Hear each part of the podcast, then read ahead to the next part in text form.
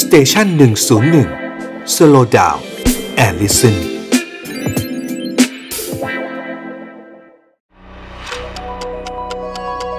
HistoFun Podcast เพราะประวัติศาสตร์เป็นเรื่องสนุก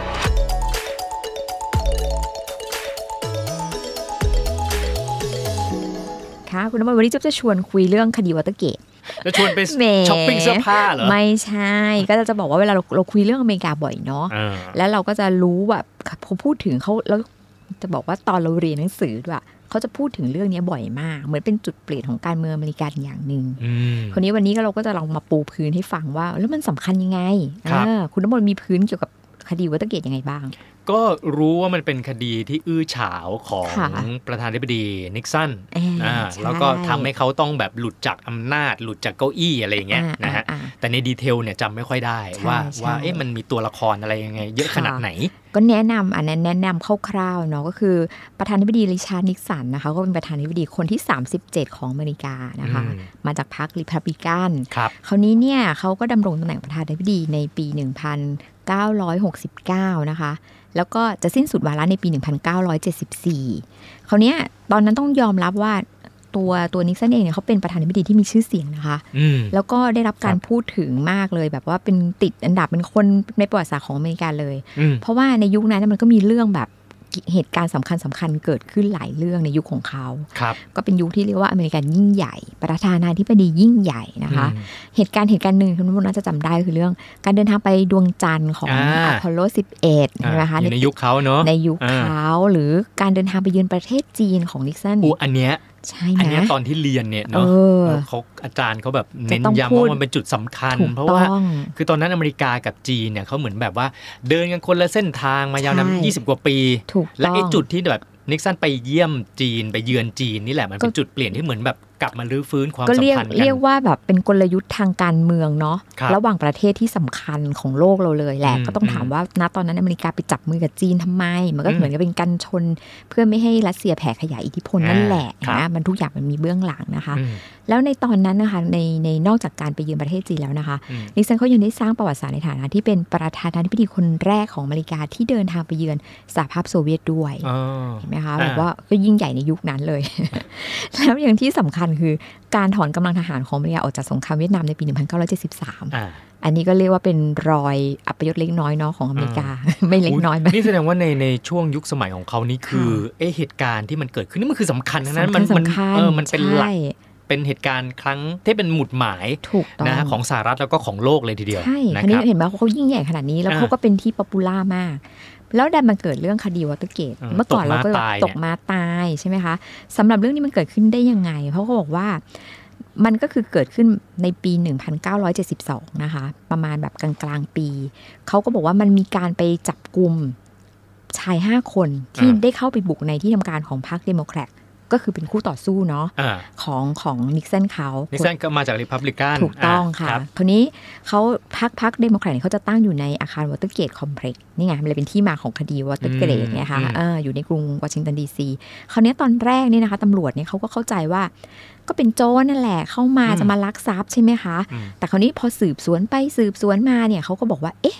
ห้าคนนี้ไม่ธรรมดานะอืมอืมเขาก็เลยแบบว่า ที่ที่พบและเป็นประเด็นก็คือสามในห้าคนเนี่ยเขาบอกว่าเป็นคนคิวบา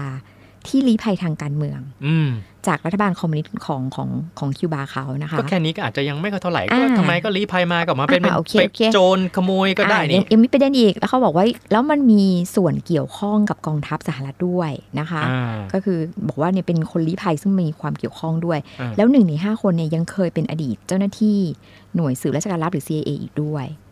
ดูไม่ธรรมดาอัแล้วนใช่นี้ไหมอะชักเริ่มแล้วใช่ชักเริ่มมีกลิ่นใช่ตุตุละใช่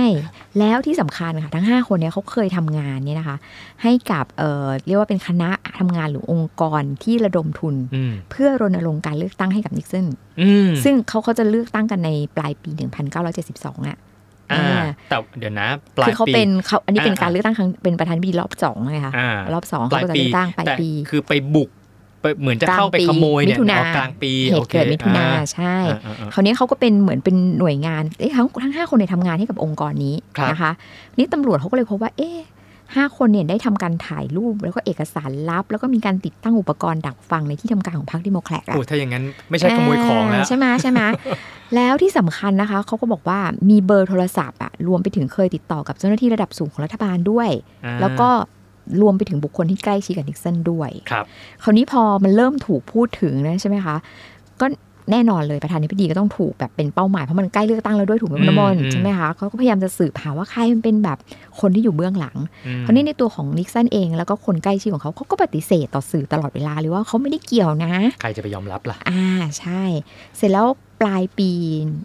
1972อะอ่าเขาก็ประสบความสำเร็จชนะการเลือกตั้งอย่างถล่มทลายเลยอ่าก็คือสื่อเนี่ยขุดคุยแล้วแต่ไม่สำเร็จไงก็ครับทำลายกระแสนิยมใด ๆ ไม่ได้ใช่ไหมคะเขาก็เลยได้เป็นประธานาธิบดีต่อในสมัยที่สองคราวเนี้ยแต่ตอนนั้นเนี่ยสื่อต่างๆเขาไม่หยุดขุดคุยไงคุณน้ำมนต์อืมก็ขุดคุยกันอยู่ก็อย่างที่บอกว่าสื่อคนเลยนะนักการเมืองก็จะกลัวสื่อเนาะนี่อาจจะเป็นจุดเริ่มต้นจุดหนึ่งเดี๋ยวจะชูประเด็นให้ดูอืมในตอนท้ายๆนะคะ คราวนี้ ที่สำคัญเลยก็คือเป็นสื่อจากเอ่อวอชิงตันโพสต์นะคะหนังสือพิมพ์ของอเมริกาเนี่ยที่ที่สำคัญที่นู่น เขาเป็นคนเปิดโปงคดีวอเตอร์เกตอืมอ่าแล้วก็จะมีนักข่าวสองคนนะคะ ที่มีส่วนสำคัญเลยนะคะ ชื่อว่า บ๊อบวูดวาร์ดนะคะ คนหนึ่งกับอีกคนชื่อว่าคาร์ลเบิร์นสไตน์นะคะเขาก็อ้างว่าเขาเนี่ยได้รับข้อมูลสุดยอดเลย จากคดีเนี้ยจากแหล่งข่าว เขาก็เรียกแหล่งข่าวว่าดี p โ r ร t เนาะอ่าเป็นนามแฝงเป็นนามแฝงใช่อะใช่ใช่ตอนเขาบอกจนวันนี้ก็ยังไม่รู้เลยว่าเป็นใครอะไรเงี้ยก็มีอ๋อยังไม่อ่าเปิดเผยอ่าอ่าอ่าคราวนี้สุดท้ายเนี่ยหลักฐานที่ไปมัดตัวนิกสันจนแบบดิ้นไม่หลุดเลยนะคะอ่าก็บอกว่ามันมีการพบเครื่องดักฟังแล้วก็เทปบันทึกเสียงอ่าในห้องทำงานของนิกสันอะภายในทำเนียบขาว เดี๋ยวนะ เครื่องนะอ๋อก็คือเหมือนกับว่าเขาก็แบบไอ้ไอ้ที่พรรคเดโมแครตที่ 5 คนเข้าไปเนี่ยไปติดตั้งเครื่องดักฟังอ่าและปลายทางก็คือมาอยู่ในห้องทำงาน ใช่อ่าใช่ใช่แต่คราวนี้นี้มันก็ชัดเลยนะอ่าคราวนี้มันก็เลยเกิดเหตุการณ์เนี้ยสำคัญอีกอันหนึงเลยคุณมนต์อืมก็คือว่าศาลก็ขอร้องอะร้องอืมขอเนาะอืมให้นิกสันน่ะส่งมอบเทปเนี้ยม เพื่อใช้เป็นเป็นส่วนหนึ่งในการสืบสวนคดีอืมแต่นิกสันก็ปฏิเสธอ่าในตอนนั้นเป็นประธานาธิบดีอยู่เนาะอืมปฏิเสธการส่งมอบเทปให้กับศาลโดยเขาก็อ้างว่าสิ่งที่พบในห้องทำงานเขาเนี่ยนะ ไม่ใช่เทปนะ แต่มันอืมคือปืนกล่องบุหรี่ อันเนี้ย smoking gun เขาบอกว่าอันว่าเนี้ยคือเป็นอคืย่าองไงมีพิรุธใช่ใช่หล่อนมีพิรุษแล้วนะ ถูกค่ะแล้วถูกไหม นี่ศาลก็ไม่เชื่อไงคราวนี้เออเขาก็มีการสอบสวนกันใหญ่เลย เสร็จแล้วก็เลยได้ข้อสรุปว่านิกสันเนี่ยมีส่วนเกี่ยวข้องกับคดีวัตเกตจริงอ่าๆอ่า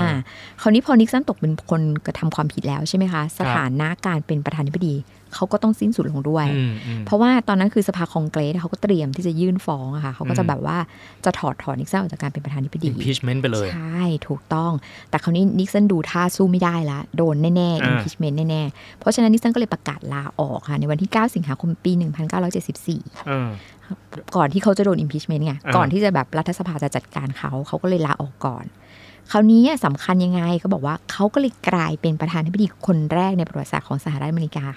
ที่ลาออกจากตำแหน่งก่อนหมดวาระอืมแล้วก็เป็นประเด็นสำคัญอันหนึ่งก็คือส่งผลให้รองประธานาธิบดีอย่างเจอรัลด์ฟอร์ดอะค่ะครับขึ้นมาเป็นประธานาธิบดีคนใหม่อืมมคือคือรัฐธรรมนูญเขานะคะ ก็จะกำหนดว่าแบบสมมุติว่าออกก่อนวาระเขาไม่ได้แบบเป็นเรื่องตั้งใหม่นะรัฐธรรมนูญเขากำหนดว่าเขาก็จะเลื่อนรองประธานาธิบดีขึ้นมาเป็นประธานาธิบดีอืมเออคราวนี้ บทสรุปของคดีอะค่ะเขาบอกว่ามันก็จะมีผู้เกี่ยวข้องทั้งหมดในจากการกระทำผิดเนี่ยทั้งหมดประมาณ 48 คนอืมแต่ละคนเขาก็รับโทษกันไปเนาะแล้วแต่แล้วแต่ว่านิกสันตัวเองอะได้รับการอภัยโทษอ้าวจากเจอรัลด์ฟอร์ดเพราะเขาเป็นรองประธานาธิบดีไงอืมใช่ไหมคะ เคยเป็นรองนายประธานาธิบดีก่อนก็อภัยโทษให้อืมคราวนี้เขาก็บอกว่าคดีเนี้ยมันก็เหมือนกับกลายเป็นเรื่องแบบฉาวโฉ่อะในอืมในการเมืองสหรัฐเนาะแล้วก็ทำให้ นิกสันกลายเป็นประธานาธิบดีที่ฉาวโฉ่มากอืมอันนี้อันนี้คือแบบคร่าวๆที่เล่าเนาะครับคราวนี้อย่างอย่างที่บอกที่จะบอกว่าจริง ๆ มันเป็นเหตุการณ์สำคัญมาก อันนี้เรามาพูดถึงประเด็น อันนี้เรารู้เรื่องแล้วว่ามันมีที่มาที่ไปยังไงเออถามว่ามันสำคัญยังไง เพราะเขาบอกว่าหนึ่งประเด็นนะคะ ที่เขาบอกว่าที่ทำให้มันเจอประเด็นเนี้ยเขาเลือกมันมาจากเรื่องของการสืบเส้นทางทางการเงินอืม คือคือการที่ไปเจอว่าทั้ง 5 คนเนี่ยไปทำงานกับองค์กรที่บอกอะค่ะ ก็คือไปสืบเส้นทางการเงินว่ามีการแบบโอนเงินกัน เหมือนว่าตัวตัว FBI เขาก็เลยไปเจาะต่อแล้วก็เลยรู้ว่าเป็นคนของประธานาธิบดีนิกสันอืมก็เลยมันก็เป็นส่วนหนึ่งที่ในมุมของเจ๊ยบจะมองว่า เรื่องของเงินนะคะ เรื่องเส้นทางการเงินเป็นเรื่องสำคัญของน้ำมนต์ในการที่แบบว่าเราจะสืบสาวหาต้นต่อได้ เพราะว่าเงินมันเป็นแบบว่าเหมือนเป็นค่าจ้างเนาะอืมคือคนมันคงไม่มีใครยอมทำอะไรฟรีๆด้วยใช่ไหมอืมอ่าแล้วก็ ประเด็นสำคัญเนี่ยหลังเหตุการณ์เนี้ยค่ะ มันก็เรียกว่าเป็นจุดเปลี่ยนทางการเมืองของสหรัฐอเมริกาเลยคุณน้ำมนต์ครับเพราะว่ายุคนั้นนะมันต้องย้อนกลับไปเนาะในปีนู่นน่ะหนึ่งเก้าเจ็ดสี่เจ็ดสองอะไรนู่นเลยใช่ไหมคะ ยุคนั้นเป็นยุคที่ก่อนที่นิกสันจะแบบต้องลาออก คือเป็นยุคที่เอ่อประธานาธิบดียิ่งใหญ่อะประธานาธิบดีเป็นคนสำคัญสำคัญจนขนาดที่ว่าฝ่ายบริหารเนี่ยนะคะ มีมีสิทธิ์มีเสียงมากกว่ารัฐสภา ก็คือมันมันเกิดการถ่วงดุลกันเนี่ย ไม่มันค่อยไม่มันไม่ balance ไม่ balance อ่าคือเออคนก็จะแบบมองประธานาธิบดีแทบจะเป็นเหมือนกับจะกลายเป็น จะบอกว่าก็เป็นผู้นำแบบเทียบเท่าอ่า คือเขาไม่เอาคิงถูกไหมอืมแต่ว่าพอเขาถูกดันจนแบบว่ามีความสำคัญขนาดนั้นน่ะเขาแต่หลังเหตุการณ์เนี้มันก็ทำให้รัฐสภาเนี่ยมั่นใจในใน